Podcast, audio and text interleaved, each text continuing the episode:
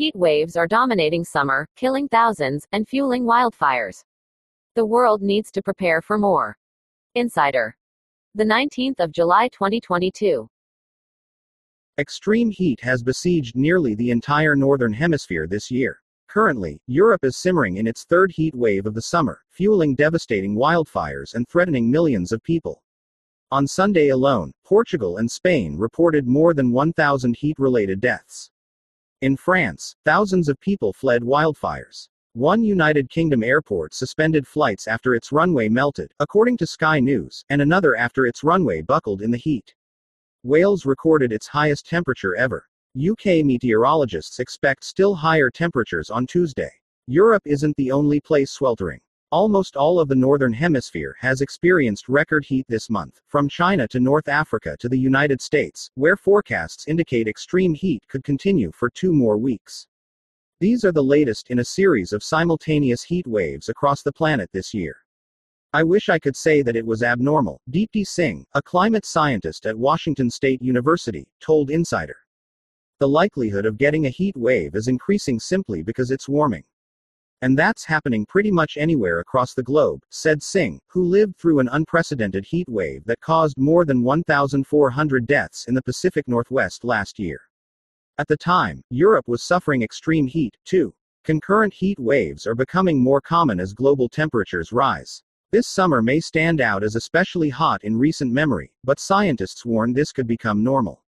With the looming reality of vast, long lasting, historic heat waves dominating summers, researchers say the world must cut greenhouse gas emissions that are causing temperatures to rise. At the same time, cities should get ready to take the heat.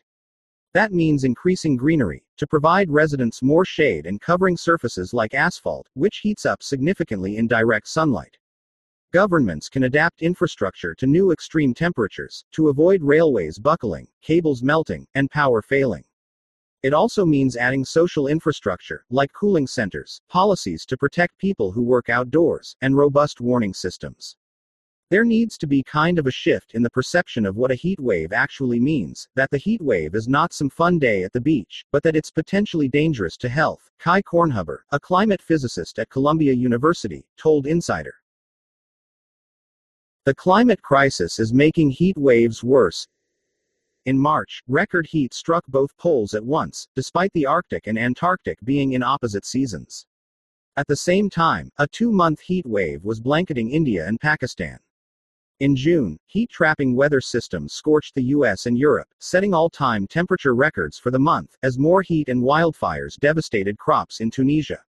These temperatures are occurring with only 2 degrees Fahrenheit of global warming and we are on track for 4 degrees Fahrenheit more warming over this century. Andrew Dessler, a climate scientist at Texas A&M University, told the Associated Press in June, as temperatures in his town breached 100 degrees Fahrenheit.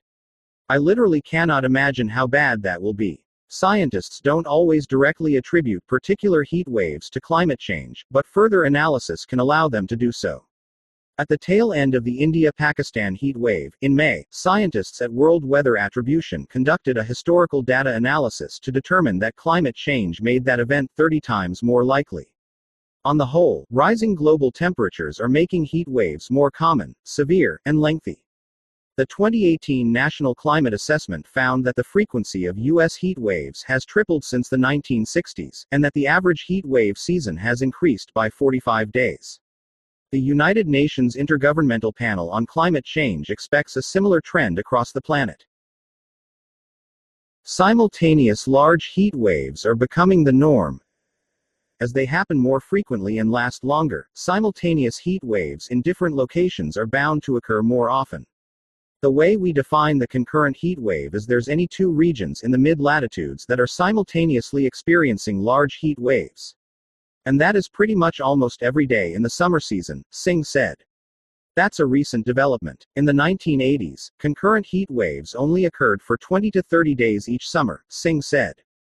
Global warming has driven a six-fold increase in the frequency of simultaneous heat waves over the last 40 years, according to a study she and Kornhuber co-authored, which was published in the Journal of the American Meteorological Society in June. The study also found that concurrent heat waves covered about 46% more space and reached maximum intensities that were 17% higher than 40 years ago. This summer is only unusual in the context of a stable climate, according to Kornhuber.